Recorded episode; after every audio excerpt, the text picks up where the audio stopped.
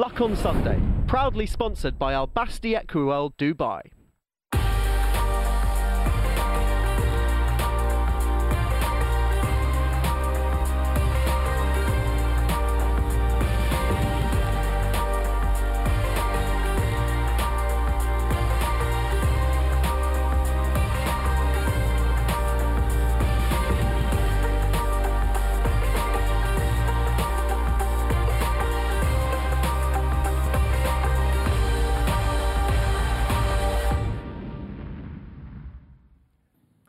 Welcome to the Luck on Sunday podcast, a weekly audio digest of all the best bits of Luck on Sunday, free to air every Sunday from 9 o'clock, that brings you the best guests and insight from around the racing world.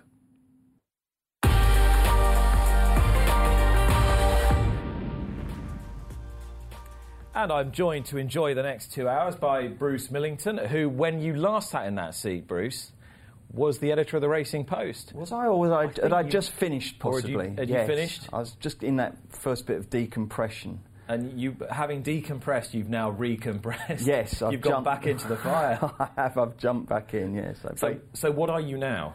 Um, I think I'm called Group Sports Director. Basically, when I left as editor a couple of, year, of years ago, they split the content estate, if you like, into two horses, one way, sport the other. Tom Kerr took over as Racing Post editor and looks after everything with four legs. Um, and then another guy came in to look after the sport. He was recently lured away to the Telegraph, and so um, I, I'm back in looking after all sports uh, events and enjoying it very much. Did you actually take much arm twisting or not? I, I'm thinking not. Mm, about 10 minutes worth, I suppose. Simply because I'd really enjoyed I had a really nice role after I was editor. I was doing some podcasts and writing the column and doing a few other bits and pieces and really, really enjoying that. And just, it was all about just do I want to step back up to that kind of full tilt pace again? But I'm back into it now and it's really, really good. There's a lot of interesting challenges. The, the job's moved on massively. There's a lot of opportunities in America. We're a bigger company now. We've made some acquisitions, and so it's not just the Racing Post anymore. And it, it's good fun and working with some fantastic people. And have, if you've been at the Racing Post that you're always going to be a, a Racing Post evangelist, and we've spoken about this before. But uh, that there was that period last year for, for two or three months where there, there must have been significant concerns it would never come back. I suppose so, yeah, because simply because no one knew what was going to happen, and you know we're obviously now back into lockdown, and the pressure is back on. It's been a difficult year for everyone, and, and the Racing Post is no exception. But you know, hopefully the numbers are going the right way now. Um, you'd hope that retail will open sometime March or April. The Racing Post will be back into the betting shops. It's still still obviously out there in print, and you know, fighting on. And what sort of fight do you think the sport's up against at the moment? Just looking at it in the round.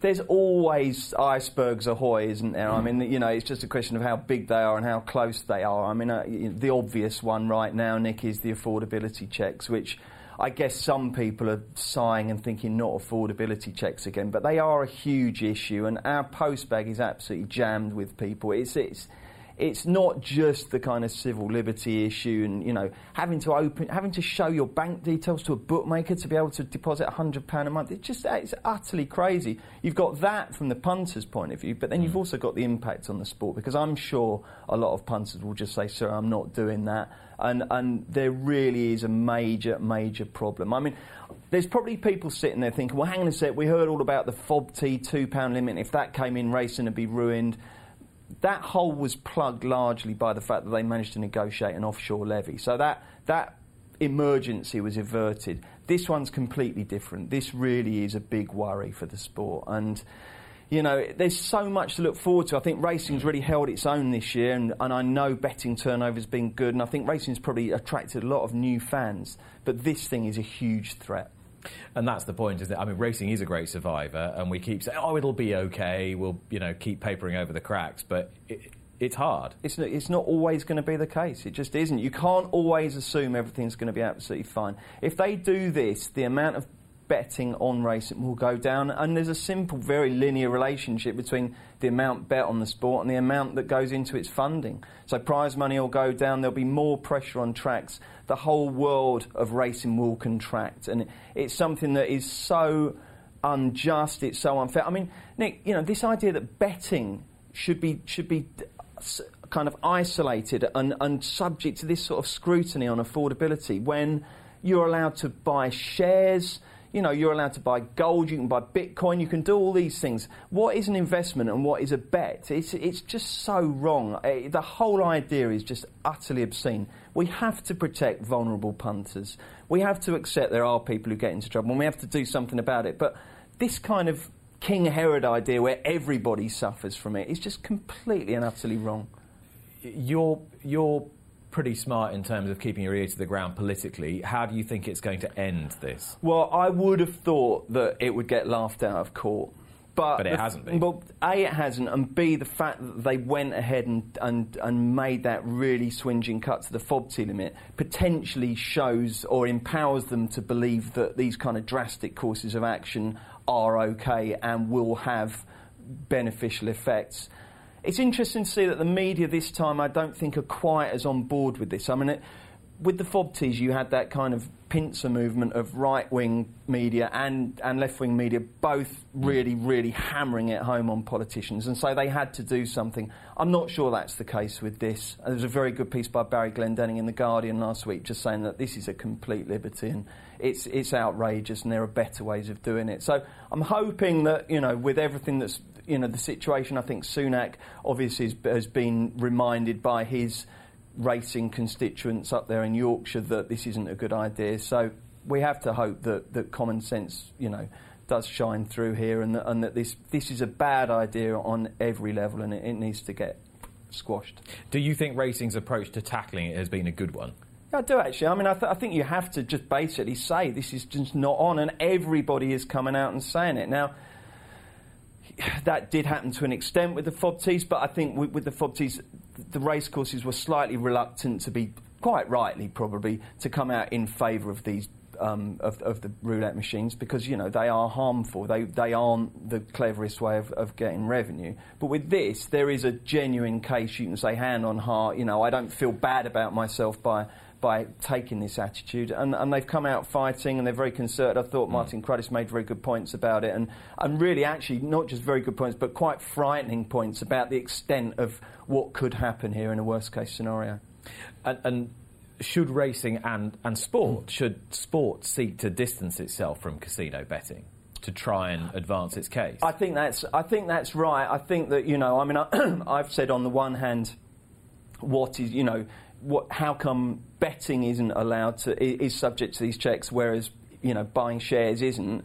But there is a clear distinction here. The, the harm tends to come from slots, casinos, games of chance. There is a distinction between betting on a, a horse race or a football match or a snooker match, where there is form. You are actually exercising some skill in your decision. And, and, putting money into a fruit machine or onto a, uh, a roulette wheel and, and, just choosing red or black there is that distinction. There is that element of harm. Obviously, you know, you can, you can go, you can become perfectly destitute backing horses, but there's a lot. You know, I think statistically, there's a lot less. Um, evidence to suggest that that is the case, and I think it should be. There should be a distinction on those. Well, if you are going to bet on horse racing, then you want to have as much confidence in the product as you possibly can. And that means that the integrity of the sport is protected. Now, Horse Racing Ireland this week, and Irish racing has been beleaguered by negative headlines in the last month, more of which in a moment. But Horse Racing Ireland this week announced an integrity drive would get a boost as the green light was given for unannounced inspections. So there'd be drug testing essentially out of competition and uh, uh, venues which weren't necessarily licensed premises, and there'd be a tender to be published shortly for the installation of, well, CCTV in all racecourse stable yards, not before time. 4,000 plus horses to be sampled by IHRB in Ireland in 2021, 600 samples to be taken at public auction. We'll discuss the significance of that in a second. No notice testing to be applied as an IHRB veterinary team now granted authorised officer status. So a zero tolerance regime enhanced with a range of new measures and Brian Kavanagh, the Chief Executive of Horse Racing Ireland, joins me now. Um, good, good morning, Brian. Um, five years morning, ago, Nick. This was uh, this was recommended. How, how, has it taken quite so long to, to, to come into force? Well, I suppose uh, I would say half of the recommendations have already been implemented with the, uh, the creation of the anti-doping uh, head of anti-doping position with the IHRB. Uh, the second half depended on a change of status for the IHRB uh, officials that they became the equivalent of authorised officers from the Department of Agriculture. Uh, that came through last year, uh, and uh, we see that as a game changer from our point of view. so that's the, the, the main element behind the announcement on Friday. So why has it taken the Department of Agriculture you know, this long to, to get on the same page as you, if you like? Have you had to go and present your case to them to be able to, to license your officers to go into to go into premises? Yeah, it's it's not straightforward. I mean, there's there's legal legal issues that uh, you know complexities at play. Constitutional law comes into it, uh, but as I said, the, the, the permission came through towards the middle of last year, uh, August of last year. Uh, and uh, that's the main thrust behind uh, um, Friday's announcement. So just try and flesh out a little bit for me the, the, the scope of this. Where can your officers go and when? Can they go anywhere, anytime, and take samples from, from any registered thoroughbred? Yeah, that's the, that's the, that's the beauty of it. Now, I stress these are, are, are staff of the Irish Horse Racing Regulatory Board. They're, they're, they're not my officers, uh, uh, so it's a separate body dealing with this issue. Uh, but uh, funded by ourselves, uh, obviously. But as of Friday, every thoroughbred in the country, irrespective of where it is, will be liable to be tested. and that's a real breakthrough from our point of view, particularly you know, in the context of the level of trade that there is, uh, you know, internationally in, in Irish bloodstock, uh, and as you mentioned yourself earlier, the uh, the issues around around racing. So that's you know unique in my knowledge in terms of racing authorities worldwide that we will be able to access any thoroughbred uh, in Ireland at any stage of its life for, for, for testing, and that testing will be unannounced. Uh, and will that include retrospective testing as well? So taking hair samples and you can test whether horses have had any yeah. trace of a, a, banned substance in their system going back a, a period of months or years? Yeah, absolutely. I, I think it, it's, it, it, will be hair, blood, or, or urine as appropriate. That's a matter for the experts to determine uh, what they want to do, but it it, uh, it should give a, a, a full uh, picture across the entire industry. Uh, you know, not just racing, but the breeding sector as well. Uh, you know, there's already a robust system in place, and, and, and we see this now as as bringing it to a different level. So so uh, Friday was a good day. Brian, you're, you're delegating these responsibilities to the IHRB. It's not been a very good month or six weeks for the IHRB. Can you, as Chief Executive of HRI, who's delegating these responsibilities, still have confidence in them to carry out what you're asking them to do? Well, I think there's two different things. I think I think the, the subject we're just talking about is, is an industry-wide issue, and it's a fundamental issue. You know, the issues around you know uh, starting procedures, poor poor poor starts, are or should the result of an inquiry go one way or the other? They're matters for the IHRB to deal with. And I know from talking to them, they, they are dealing with it. I heard Denis Egan on your show last week saying, you know, learning from, from what's happened. So, you know, they have processes internally uh, to look at those issues, and, uh, you know, I'm well aware that they are looking at them. I think the issue in hand here is a more fundamental issue uh, that applies across the entire industry, hence the, the involvement of Horse Racing Ireland uh, in it. Uh, but, but you know, the, the, the, the, IHRB, I know, are looking at the, the incidents that have taken place over the last number of, of weeks. Uh, and as I said, will, will I'm sure come up through their own internal procedures with, with, with improvements in the way they, they, they, they have been operating. Oh, in, in the UK, after the, uh, the original Jockey Club as a regulator was disbanded and we had the, the HRA, the, the Horse Racing Authority, and we had the British Horse Racing Board, regulation and governance were separated out along much the same lines as you're separated out in, in a sense. You're the, you're the governor, the IHRB is the, is the regulator. Is there a case now to, to merge the two, and, and what are the advantages of the present system, if there are any? Well, there's different systems worldwide, Nick. Uh, you know, uh, uh, in different countries and different jurisdictions, each has its pluses, each has its its its, negatives. Uh, you know, we've always operated on the basis that the, there should be some degree of of separation uh, between regulation and the commercial administration and governance. That said, you know, the two bodies are very close. They work very closely together on a daily basis. Uh, you know, and we're constantly looking at ways in which we can improve the way in which racing is run. Uh, you know, my experience looking around the world is there's no perfect system.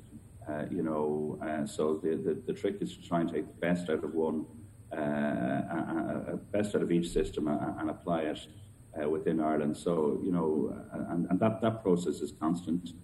you know, the, the, the, issue of a single body has not been discussed at HRI board level. So there's no HRI position on that. Uh, but as I said, the, the, the, two bodies do work very closely together, and the staff and the teams there are, are, are, are in contact daily. You know, the COVID response has been a, a, great example of that. You know, where where Jennifer Pugh in IHRB and Jason Morrison and Jonathan Mullen in HRI have led a, a sort of a, a process whereby uh, you know we've we've worked to keep Irish racing safe and secure and be able to continue going. So, you know, it's not like they're two bodies operating in completely different orbits. Uh, but um, as I said, you know, you look at different systems in France and the UK and the United States. Everyone has its way of running racing, and and the trick is to take the good out of each of those systems and try and try and come up with the right outcome.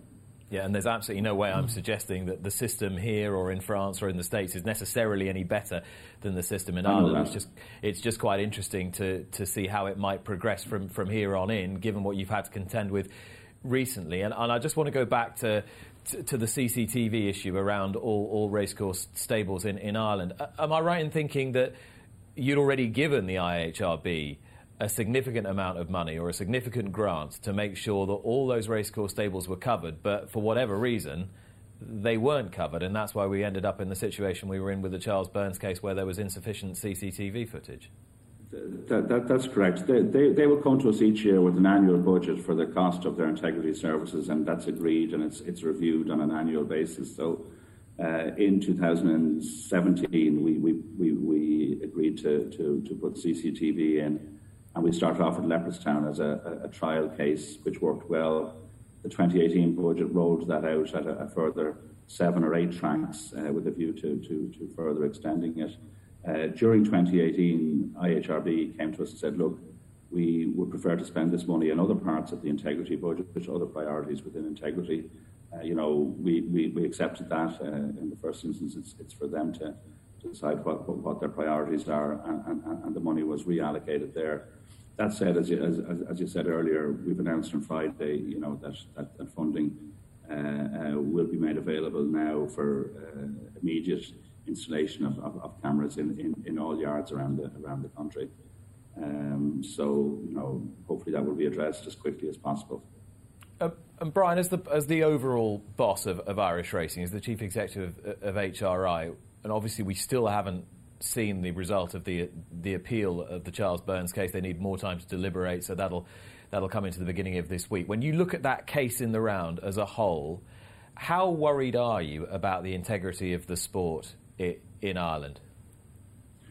I think that case, uh, there, there's a number of disturbing aspects about that case to be taken up, um, you know, but I would also keep it in context. It was the first case of that kind, as far as I'm aware, that we've had in Ireland for over 30 years. Well, likewise, the UK have not had a similar case of a horse being sedated. But when you look at the the, uh, the betting patterns, the nature of the betting behind that, the fact that a horse was able to to, to, to compete with those levels of sedative uh, uh, in him, they're they're really issues of great concern to us, which we will take up with, with the IHRB and with the, the, the government authorities and, and the relevant betting operators, uh, you know, to, to look at that. But that's, as I said, to keep it in context, you know, in that area, that's the first case of that sort that there has been in, in, in, in 30 years. You know, we have 35,000 runners a year in Ireland. Uh, you know, from we, we test, uh, as I said earlier, about 4,000 of those. And on average, over the last four or five years, we've had, you know, 11 positive samples. So, you know, in that area of, of, of, of substances and drugs, there's a, a, there's a robust system in place, and, and you can be confident about that. You know, so uh, uh, that that is not a concern. That said, it's always an it's never an area you can be complacent about. You can never do enough on integrity. Uh, there's always something more to be done. But you know, I think uh, uh um, I, I, don't have concerns with regards to the the, the, the integrity situation for Irish racing.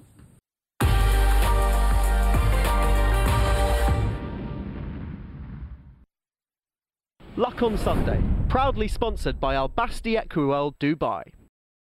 Welcome back. You're watching Luck on Sunday. Bruce Millington, my guest today. We're going to check in now with uh, Paul Nicholls, who joins me live from Ditcheat. Morning, Paul. Good morning, Nick. How are you? I'm very well. And I'd imagine, I know the, the last couple of weeks have been impossible with the weather, but I'd imagine you sit here with 122 winners from 462 runners and over a million and a half prize money this year and think, yeah, this has gone quite well so far. Yeah, obviously, since we started in October, we've had a good run, um, winning lots of races. Horses have been, you know, fit and healthy. Nice little break in January, and we're all ready to go and get stuck in again. And it, it, seems to me that you, you know, normally speaking, you would take a bit of a break in January, and the horses would be would be a bit quieter. But you had more winners in January than you've just about ever had before this time round. If you've got a big enough squad, can you rotate them a little bit, if you like? Yeah, you you can. And um, it's just there was a certain number of horses that we kept fit and because of some good races in January, and they, they kept on performing. Still, I suspect most of them, 80% of them, had a little break but they never actually stand still. They just have a flu jab, couple of weeks a bit quieter, change their routine, um, and then get them back ready to go from, from now onwards, really. Now, you'll have seen all the action from the Dublin Racing Festival last yeah. weekend, and there were some sort of formidable performances, many of which came from, from Willie Mullins' horses. Did you watch those thinking, oh, we need to start now? Or did you think, yeah, I've got horses that can, can take them on? Yeah, I mean, uh, they, a lot of them are going to be hard to beat. Um, you've just got to study it, evaluate it, and, and, and sort of work out uh, what you can do. Um, obviously, um, you know, we've got some nice horses to run. Um, you've got to do your own thing, really. Um, I think a lot. If there were some horses that absolutely had no chance at all, I wouldn't be going. We'd wait for entry. Um, but I think some of the fancied ones we've got, uh, you know, would have a great chance still. It's all competitive. It's not just Willie's, all the other horses, to, you know, that are going to be there for all you know the UK and Irish trainers. It's going to be very competitive, whatever really. I mean, you've said about quite a few horses over the last couple of weeks that you might you might wait for Aintree. Which ones do you think you'll be keeping for, for later in the season? Uh, well, definitely Clan des Obeaux, um, Cyrname. I suspect will run on Saturday, Ascot, and then go to Aintree. Um, and it, it, it, it's just you know, game. Barbados Bucks, Frodon, those horses will definitely run at Cheltenham and plenty to run in handicaps. The next destination will go to Cheltenham. So, we, you know, we've got plenty to run, but there are uh, horses that you, you know full well when, when at Cheltenham aren't suitable. And if you just have a bit of patience, you can win something before Cheltenham and then go on to Aintree. And when you, I mean, obviously it's difficult at the moment with the Brexit issues, the COVID issues. We've just been talking to Brian Kavanagh. Travelling horses between countries is not straightforward. But could you envisage a scenario if things get back to some sort of normality where you would actually go over if the prize money was really good and, and have a few more runners in Ireland again and try and lay down those markers earlier in the season so you know where you are with them? Yeah, definitely. Um, I mean, I think the trouble with the Dublin Festival is it's, it's close enough to Cheltenham to run your Cheltenham horses. For us, we have to go over there. You know, you're ultimately going to have a very hard race and then you've got to travel back. And I think we've done that a couple of times in the past not when it was a Dublin Festival, when it was just the ordinary meeting, and we found out at Cheltenham that they weren't quite at their best. I think that's the timing of that isn't so easy for us. Punchestown at the end of the season is always a different matter. I love having runners there when they're capable of competing. Um, and it would be nice to have runners at Punchestown again. I mean, we did try and take Cyrname to Down Royal in, in, in November, obviously, and would have liked to have done so, but it was just impossible. All the red tape we had to go through and uh, the fact the staff had to isolate in Ireland for a fortnight before the horse had run, it was just impossible to do. So it was easier to, you know, times like this to have horses running in this country. Have you have you still got thoughts of, of running a few at Punchestown this time if you can, or have you almost put it to the back of your mind? And if it was possible, I'd love to take Clan des Obeaux out there. You know, he's not going to go to Cheltenham. I, I, I think the track there would suit him, particularly his back, he's right-handed. Uh, I wouldn't be surprised if Frodon run very well there too. It's a track that would suit him. Um, so yeah, it's a possibility at the back end of the season. But first of all, you need horses that are good enough to compete. You don't want to be going there just for the sake of going. Um, and obviously, with all the restrictions, making it possible to, to get there and making it feasible. Let, us talk about one or two of these horses that you're pinning a lot of hope on for, for the festival. Maybe we'll start with, with Game, who looks a really exciting novice hurdler. You've seen what you've got likely up against you from, from last weekend. It, looks a pretty formidable race. What sort of form's he in? Yeah, he's in good form. He, he's nice and fresh. Um, obviously, he had four runs up until including Christmas uh, when he won the Challow, and then we've decided just to keep him fresh. You know, Denman had had four runs before he ran in the race. I don't think he needed to run again. Uh, he worked well yesterday. He's very fit. Probably having a away day somewhere with him, and I couldn't be happy with him. I'd say physically just keeps on improving and the comparisons with with Denman keep coming. I mean, you just yeah. you just mentioned Denman there. Is it just because they've taken the same kind of career trajectory, or, or do you yeah. actually see some sort of physical and or ability uh, comparison with them? Well, well, basically, he's gone down the same route. Denman won the Challow. This lad's won the Challow. We've sort of gone down the same route. Physically, he's the same type of horse. A big, scopy horse is going to make a chaser. If ever he was as good as Denman, we'd be delighted. But so far, he's gone down the route, and you know, in comparison with his program, really, and um, you know, he, he's probably going to follow that same sort of route in his chasing career. So. Um, you know, I've, I've never said he's as good as Denman. Never, we'd all dream that he might be. But he's gone down that route, and you know, he's won a Challow. Denman won a Challow. He's that type of horse and he's four to one for the Ballymore Novices Hurdle at the moment. Bravemansgame, and that was him winning the Challow Hurdle. You talked about your, your Gold Cup challenge. It looks as though it'll be it'll be headed by by Frodon. Amazingly, who'd have thought it? You know, at this time last year that he'd be your he'd be your potential number one for the Gold Cup. I know he's an amazing horse, isn't he? Um, you know, to think he, he, he's going to win a King George now on top of a Ryanair and um, you know Cotswold chased, and he was great weight carrying performance early in the season when he carried 11 stone 12 to win that handicap at Cheltenham. You know, this was a good day. He beat some good horses with a little bit up his sleeve, so he, he's definitely in the mix. You know, no, no one will ever believe Frodon will win the Gold Cup, but he's a sort of horse. If he, he did win, he wouldn't be surprised. That's what you know. That's just what he keeps on surprising people. And uh, Paul, it was interesting to read in your stable tour in Racing Post yesterday that with Frodon, you wouldn't necessarily want him uh, sent out in front and getting into a battle with Native River. You, you, think he'd be happy just sitting off a really ferocious pace in the Gold Cup? Well, you know, you don't have to be one-dimensional all the time with him. You just you can afford to. If someone's giving you a lead, you can just don't have to get involved with that scrap. You can just ride him just a little bit, you know, in in behind, whatever. You know, see what happens on the days. You can't go out there with a set plan. I mean, we we knew we'd be in trouble in the Ryanair, and it, it, you know it worked out nicely. And to be in a lot of ways, if they go nice gallop and get a little bit of lead and use his jump and keep in the race, he, will run well. Um, he does like Cheltenham. He jumps slightly left. He's, you know, he's got a great record on the track. Um, and if it's slightly better ground, that will be a big plus to us as well. Now, we have got a few uh, connection issues there with Paul, but we can still hear you okay, Paul, so we'll, we'll, keep, uh, we'll keep cracking on. I wanted to ask you about McFabulous because he was very impressive at Kempton in the, in the rescheduled Relkeel hurdle. I'd, I'd love to see him at Cheltenham, but from the way you were talking, you weren't necessarily sure. What's the plan with him at the moment? Well, the plan at the moment, if the ground's not too bad, is to go to um, to Fontwell for the National Spirit, and I think that's two weeks today, um, and then go to Aintree. Um, if the ground was very, very bad at Fontwell, then we may, we may have a sort of reshuffle and think about the Stayers' hurdle. Um, but you know, it's um, I think Aintree would suit him well. He does seem to be suited by a flat track at the moment, and you know, having been beaten by the good horses once at Newbury, I can't see how he can possibly beat them again at Cheltenham. Whereas Aintree, I, I, you know, the others are all going to have a good fight at Cheltenham, keep him fresh for Aintree. It's a good race at Aintree, good prize money. He'd go very well there. You've got Master Tommy Tucker won on the same day. He's a, an enigma, but a very talented one. Do you think you've got him where you want him now? Master Tommy Tucker? Yeah. Sorry. Yeah, Master Tommy Tucker, he's in good form. He worked great yesterday. He is due to run on Saturday with Cyrname Ascot. Um, you know, very happy with him. He seems to keep on proving and you know, um, apart from the, the, odd mistake, he's now got his jumping and much, much more assured. When you school, when you school him at home, is he is he good or is he indifferent? No, he's very good. I mean, he always has been. That's a frustrating thing. As you can see, you know, he, he has got a very good jump in him. He just does make the odd mistake like that. But there's plenty of good horses in the past that have done that. Kauto Star used to seem to do that at that last fence at Kempton. Um, but he's definitely much more assured in his jumping now. I mean, Haydock, when he won there, he, he was very good. He's been around Cheltenham as well now. So he's getting more and more experience. So, yeah, I'm happy with that. Really, you know, he just got to hold his hand a little bit when he's jumping.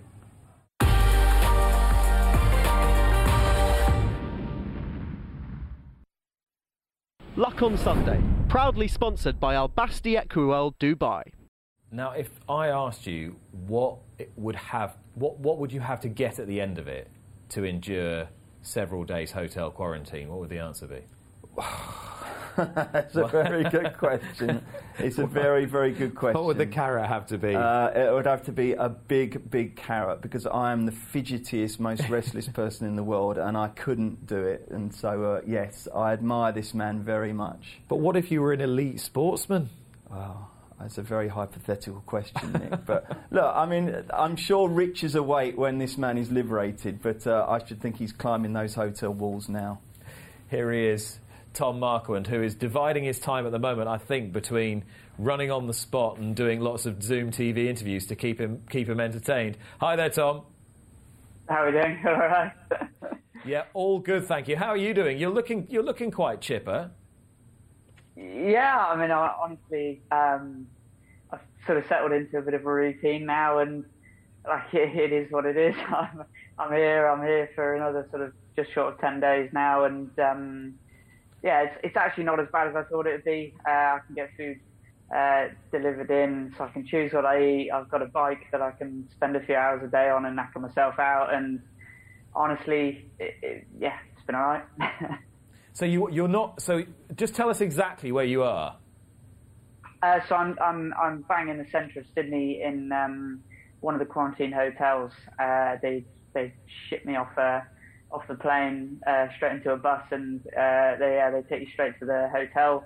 You don't get a choice. You don't get a choose, choice what room you're in. Um, so I probably I probably haven't got lucky in the fact that I've not got an opening window or anything like that. But it's it's okay. There's a bit of room, and um, yeah, there's enough room for a bike and a bed, and uh, yeah, that's about it. but the nice thing, Tom, for you is the is the decor because just to cheer you up, you've got that lovely grey, slate grey wall and the and the, the sort of grey shutters behind you as well. That that yeah. must cheer you up when you can't look out of a window. yeah, well, I've I've got a I've got a window with an office, uh, sort of an office opposite, um, and that's about as exciting as it gets. But uh, I think a few people suggested counting the rectangles in my carpet, which is rather tasteful. um, and and so how long how long have you got left? So you've what done two or three days now?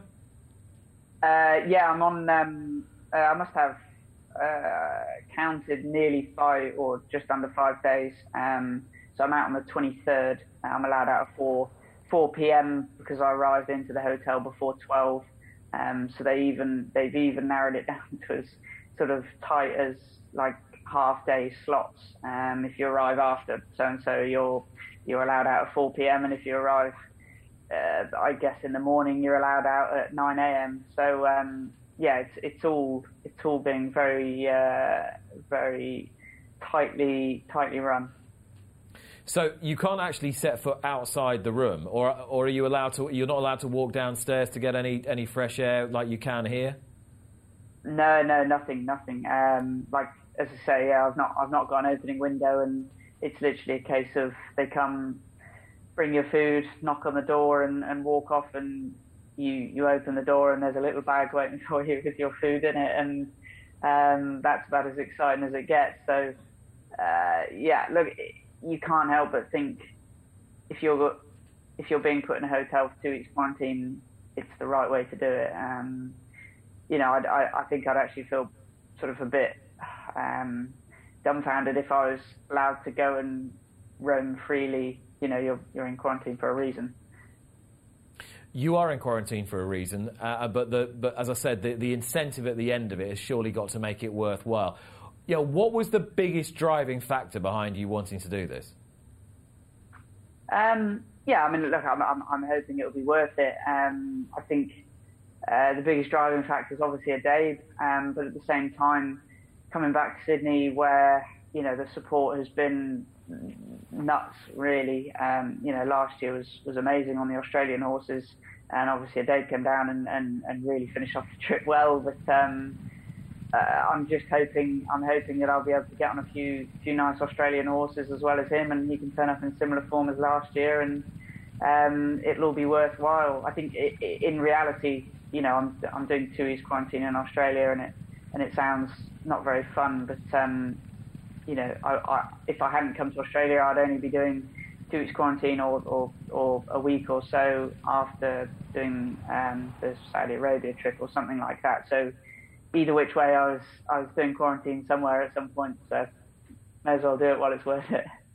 Yeah, exactly. And and as as you say, in addition to Addeybb, you've got you've got all those other potential rides that that you might pick up. Uh, how are you filling your days? Um, oh, spending a lot of time on the bike. Uh, no, to, to, be honest, it's actually not been as hard as I thought. Like, obviously, getting up in the morning, um, I've, I've, I've, I've, made a point of waking up at eight o'clock and not letting myself be sloppy or anything because I thought it'd be too easy to just lie in bed all day. Um, so I've been getting up at eight, talking to people at home for a couple of hours, obviously while they're still awake, and then jumping on the bike. Um, today I did sort of two hours forty. I made a, you know, I made a point of trying to do fifty miles um, on it, and then bit of lunch, read a book, played on the PlayStation for a bit, and had dinner. And then obviously everyone in England's getting back up again, so you can start talking to people again, and it's um, yeah, relatively easy to fill a day. And then it's and then it's wash, rinse, repeat. Pretty much. It's tough going though, Tom, isn't it? Because you've got an 11-hour time difference, haven't you? So that window to be able to speak to people back here is pretty narrow, isn't it? Yeah, it is. Um, to, to, be honest, while I'm in quarantine, it doesn't really matter because, you know, if I'm getting up at eight, I've not got anything to go and do, and equally in the evening, I'm not going anywhere, I'm not doing anything, so I can talk to people freely. Whereas, um, you know, when I'm down here, uh, normal, say normal, normal times in, in 10 days time, like it's, it's actually pretty tough to sort of be away for so long because the communication is harder to do. You know, some mornings you've got trials or you're riding out and you're I'm sweating going racing and, and, you know, I know I'm not riding every day obviously, but it, it just makes it that much harder to sort of feel connected with home and obviously, you know, talk, talking to Holly and whatnot, it makes it, makes it tough.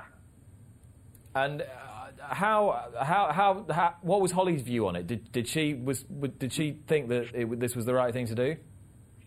Uh, do you want the truth or the? no, I'm joking. um, no, look, obviously, you know, it's, it's always going to be hard going away and, and, and leaving partners and, and sort of life behind for extended periods of time. But it's, uh, yeah, you know, I'm lucky. Well, we're both lucky. We're in a household where we've got similar hopes and ambitions of, of what we want to do and where we want to be. And you know, this is one of those things that, uh, you know, opportunities don't come up like this often. And, you know, my decision to come to Sydney a couple of years ago was, uh, you know, she, she supported it. And it was one of those things, yeah, it's, it's annoying and inconvenient, but, um, you know, it's paid off and, and hopefully it'll pay off again. Tom, I was looking at some prices for you. I actually looked at the Tour de France first, but you're not quoted for that. But you absolutely are quoted for the jockey's title. You're seven to one. Holly Doyle is ten to one. Who's the best bet out of those two? Um, I mean, look, being being 100% realistic, I think you know I'm going to be coming back pretty late. Um, I don't get back until sort of the 11th of April, and you know off the back of the year, Holly had. I mean, that hopefully one of us can do it. And and you know everyone everyone likes to have a little sort of rib about it and say oh it would cause friction. But honestly, if if we were fine out for champion jockey, it would be a happy household. there's, there's, no two ways about it because it means both of us are flying and um, things are going our way. And will, will, you be giving it a good go though? Because I mean, to commit to that really does require a lot, doesn't it? You've, you, have almost got that different strategy. I know you're not allowed to ride at two meetings a day every day now, but it, is it a slightly different? Do you have to take that decision if you're going to go for the championship to actually really kind of have a different strategy than if you're just going to kind of focus on the quality? Um, I think you actually made a really good point there with the one meeting a day rule. Like it, it's changed the dynamics of the championship so much. Like you know, this year we saw um, William Buick going for the championship. I mean, when has a sort of when has a retained Godolphin rider been able to go for a championship like it's never been possible before because of the you know the the normal relentlessness of doing two meetings a day. You know, after Ascot, you know, champion jockey drives onto Lingfield and rides another six horses. Whereas now it's you know you're you're almost um, the sort of uh, say, quote unquote top tier um, big meeting jockey can actually have just as good a chance of being champion jockey as as you know before. Stereotypically you had to be an out and out grafter like you couldn't do it unless you were that jockey going for 180 190 rides a month. Um, so it you know it's changed a lot and I think it's less of a thing now where you actually have to make a point of going for the championship. I think, you know, if you're if you're turning up every day and riding as many horses as you can on a card, which is no harder than turning up and riding four, you may as well ride eight or nine while you're there. Um, okay, yeah, I mean, I, I, it certainly brought a, a, new crowd into the champion jockey sort of um, betting and, and, and who might be able to do it.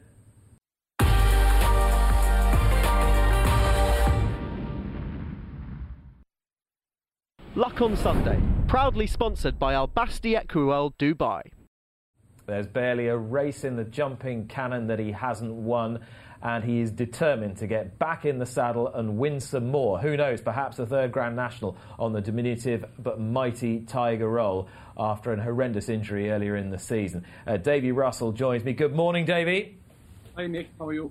I'm very well. More importantly, how are you? How is the recovery progressing? Some lovely pictures of you on horseback earlier in the week.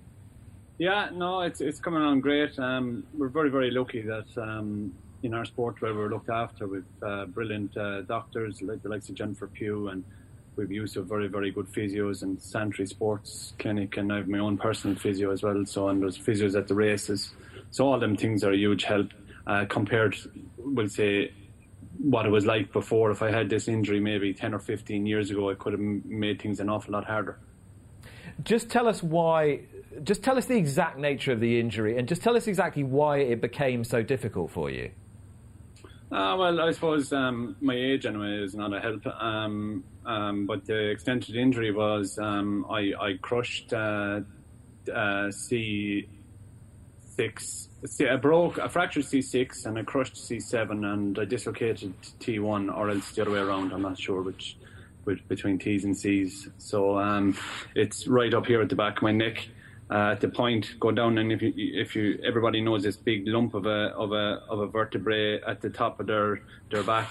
So that's the one I dislocated, and um, so they had to go in into my neck here and um, go in and put the dislocation back, so I had to go into traction. I had to get traction on my head and um, to bring the dislocation straight so they could go straight in for the surgery and put in uh, steel, uh, replace the vertebrae basically. And uh, so it wasn't, it actually wasn't too bad. It was just at the time of it, I was in a cage, as in up, up to my neck and down to my chest. And uh, so it was very limited mobility.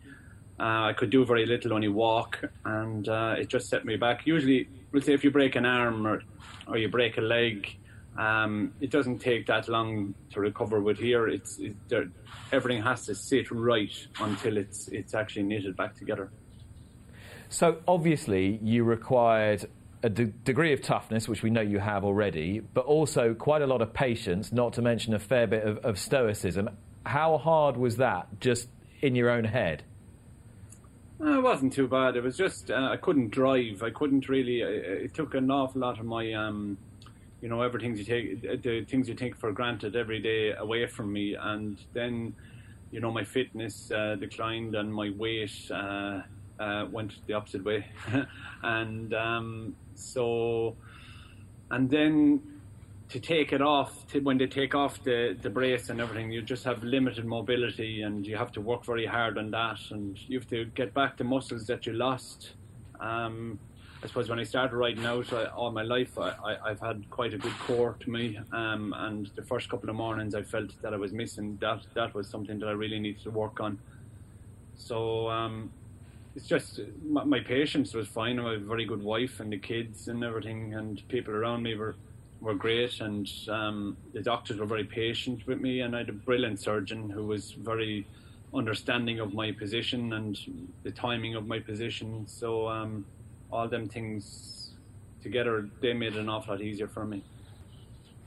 And so there was no point in you that thought, well, I've had a fantastic career here, I've got loads of other interests th- that's me done. I, I, don't. I don't. Uh, it was always, always at the end of the tunnel was the idea that, that you would be riding racehorses again.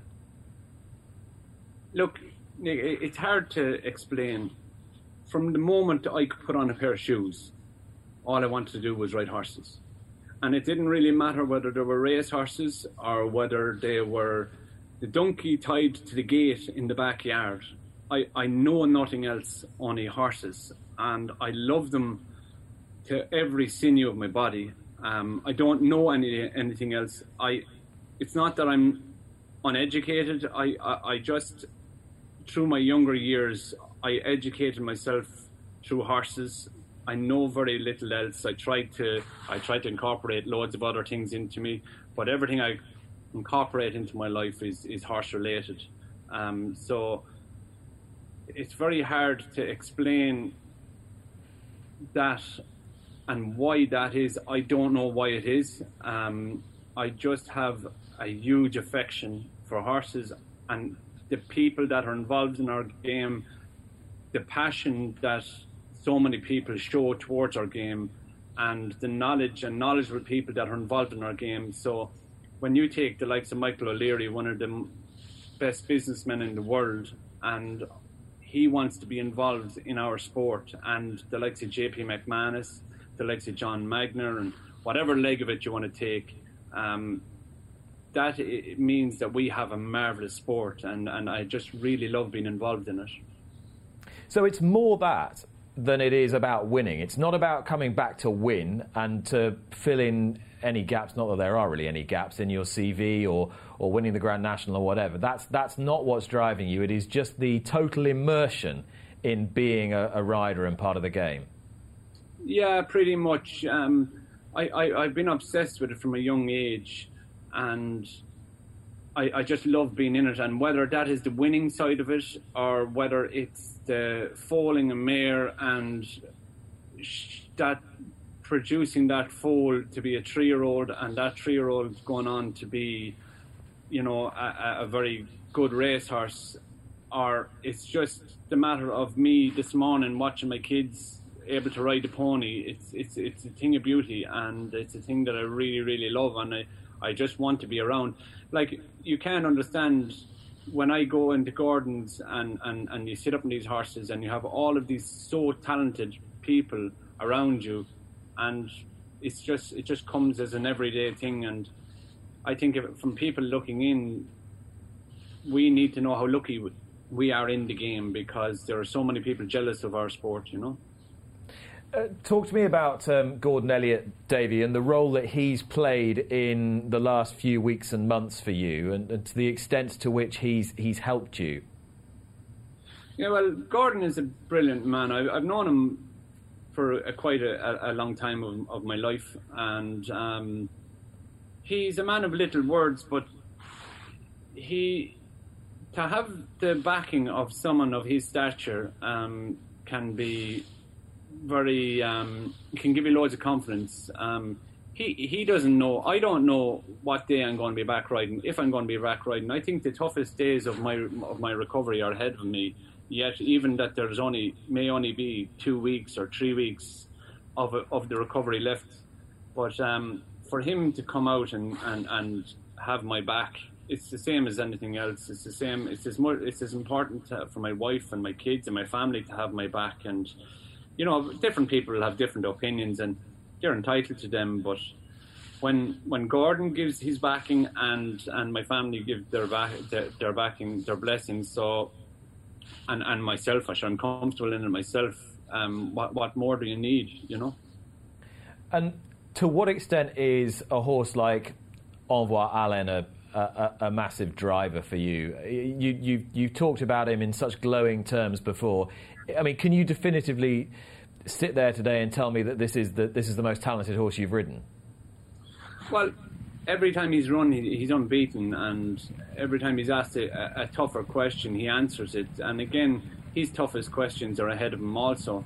So, you know, I suppose the best thing to do is for him to do the talking, really, and visually and and to stand in alongside him in the yard and to watch him at home, it's it's really is breathtaking uh, what what this horse can do. Um, he's never been put to the pin of his collar yet. Whether he will, um, you know, that has yet to be seen. But you know, in any sport, any athlete that just keeps answering the questions they're being asked, you know, you've got to love them. You know, the likes of um, honeysuckle and monkfish and all of these um, Al Boum Photo. These are horses that are you know, answering every question that's thrown at him, and we really need to cherish him. And for me to be part of one of them horses, it's a thing of dreams, really, you know. There's movies made about horses. I grew up watching movies about these horses, you know, the likes of um, the likes of um, Aldaniti and and all these movies, and I really think that, that the racing industry is is, is is is ready for a new new superstar. And of course, you mentioned Aldaniti, and in, in 1981, um, you know, trainer Josh Gifford had stood by Bob Champion, was very loyal to him to give him the ride on on Aldaniti exactly. to come back and, and win the Grand National. And you know, there there are some comparisons here. Gordon Elliott keeping uh, rides on Envoi Allen for you, and, and the possibility of you coming back to emulate Red Rum aboard aboard Tiger Roll. I don't know if did you listen to, to Michael O'Leary and his his thoughts on here last week, Davy? I, I didn't unfortunately get a chance to see it. There was a few people mentioned it to me. All right. Well, I'll just recap for you. Um, obviously, we had the usual thing about what weight he wants him to carry and, and whatnot. But um, yeah, he, I, I, spoke to him quite a bit about you, and, and his regard for you is, is clearly is clearly enormous now. But he also said he didn't want you to carry on because he just wanted you to be to be to be out of the game in, in, in one piece. Um, what, what's your what's your rejoinder to that? Well, I, I spoke to Michael after I get in the fall, and I congratulated him on winning the race that I that, that I got the fall in. And uh, to be fair to Michael, the one thing he said is he, he didn't care if what race he won. He just was hoping that I was okay, and um, that is very very nice because we've had such a relationship over the years, and whatever has been printed on paper, it really face to face myself and Michael are, are, are um, are good pals, and, and Eddie and myself are probably better than good pals, you know. Um, so I, I, I, can see Eddie or uh, Michael would have um, a worry the same as he has a worry about Tiger Roll. You must remember, whatever whatever you think of Michael O'Leary, he adores that horse, and his family adores that horse, and he's got kids and everything to think of here as well. So. Um, and and you know taking all them things into consideration. But again, I suppose um, every man is his own, and and I'm sure Michael would be more than happy that I was back in one piece and and and booting winners. Um, I'm sure he's he's well entitled to. To, to air his concerns the same as an awful lot of people have other people have aired their concerns but I, I don't see them concerns um, just watching some lovely pictures of you winning your second national on on Tiger Roll I think you know a lot of us who, who try and look at it rationally can't can't quite imagine the scenario unfolding again. But I spoke to you a few weeks ago, and you were really quite pumped up about about the horse coming back. Are you still as enthusiastic? Yeah, would you believe I, I, got the rare opportunity to ride him at home? You don't often get it because the lads that usually ride him, uh, he likes them and they like him, and um, I, I, I would only get the opportunity if, if, if there was someone missing or something like that, or someone was gone racing early. Um, so he has a, he has a tendency to tell you whether he's he's coming or not coming, and um, he's coming. He's he's he's, he's the, the screw is starting to tighten, and Keith, I was just you know it's amazing. I was just riding out with Keith the other morning, and and we spoke. I spoke about things that I felt on him when I rode him in a Grand National, and he spoke about things that he felt on him when he rode him in the cross country, and both of them were very similar, and we both felt maybe last year he wasn't the same horse that he was the year before. Up until last week when Keith schooled him in in, um, in Punchestown over the hedges, and he kind of just said he's he's he's starting to come back. He's starting to he's starting to, to show the life that he had the year before last. Now, it's not impossible that your biggest barrier to success might come from within. I mean, I know Gordon's got about 100 horses entered in the race, but one of them is your old pal presenting Percy. There's no, there's no danger you'd get off Tiger Roll, is there? I, I, again, there was no danger I'd get on him to start with because he wasn't my ideal um, choice for winning Grand National. So once again, Nick, I will be doing what I'm told, and um, I, I, I, I, it won't be it won't be my decision. It'll be the best decision for the horse, and uh, whatever that is, I will wholeheartedly agree with, with, with what, what, what Gordon has in store. And just we're having a look at, at, presenting Percy now, and it's it's kind of easy to forget that he once had Al Boum Photo well beaten before Al Boum Photo capitulated two out in the in the in the RSA chase. He was so impressive that day. Everyone said, "Well, he's bound to win a Gold Cup." Do you think this is a horse that's still got a bit more to offer? Yeah, he, he, he most certainly has. Um, he hasn't had I suppose it's what people forget about these little niggly things that go on with athletes, and you must remember these are our athletes, and he hasn't had the clearest of runs, so he will need to tick every box from here on in for him to to get to, to, to, to get there in the full of his health, and it looks attractive. He looks attractive in the race, um, but you just has to has to has to get everything right between now and then. Now, Davy, if all is well and everything goes to plan, have you have you marked a definitive date for, for coming back? Uh, not necessarily. I have. Um, there is a technique that that they can use uh, to to show the strength of my neck. What I don't want to do is I don't want to come back and then take another couple of days off, come back this in and out kind of crack. So I want to be 100%. So they have a technique of testing the strength muscles in my neck. Um, I haven't hit that point yet. Um, I, I, the, the specialists are happy I will hit it. Um, I've, I've a lot of things to do, so I've, I've, I've bits of rubber that look like the timing belt for your car uh, to wrap around my neck, and I've a lot of exercise to do. But once I hit them numbers, um, I'll be back. So my next appointment for that test is in about seven days, uh, eight days time. So um, when I hit them numbers, it's pretty much um, um, go, you know. Okay, so you're you, you're the only person who knows because you know your own your own body. I mean, at this stage, we you would be optimistic that you'd be walking into that, that weighing room at Cheltenham on the on the third Tuesday in March. Now, nowadays, if if we didn't have all this technology and all these numbers that we that we know and and can trust, I would be riding. I would be declared to ride this week. So um, I haven't hit the numbers yet. I need to hit the numbers, uh, and when I hit them numbers, I will be fingers crossed, toes, knees, the whole lot. Um, I'll be I'll be ready to. I'm I'm ready to rock and roll now.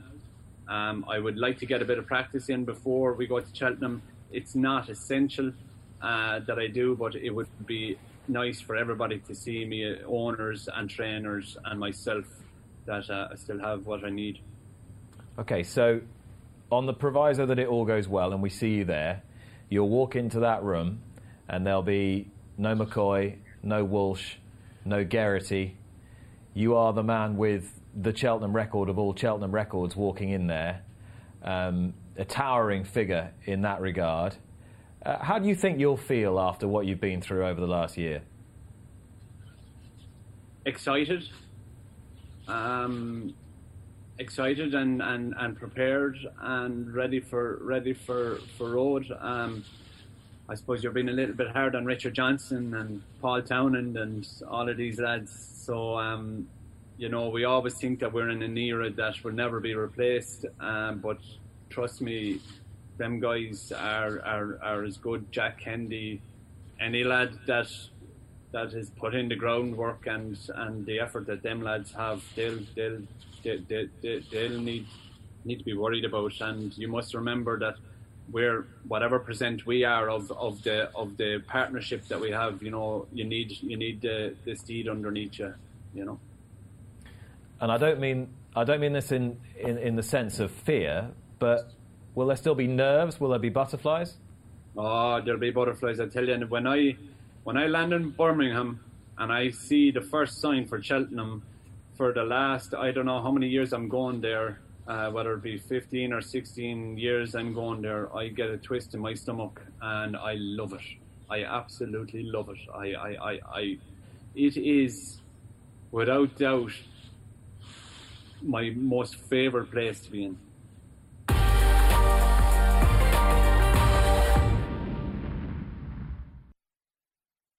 On Sunday, proudly sponsored by Al Basti Equiworld Dubai.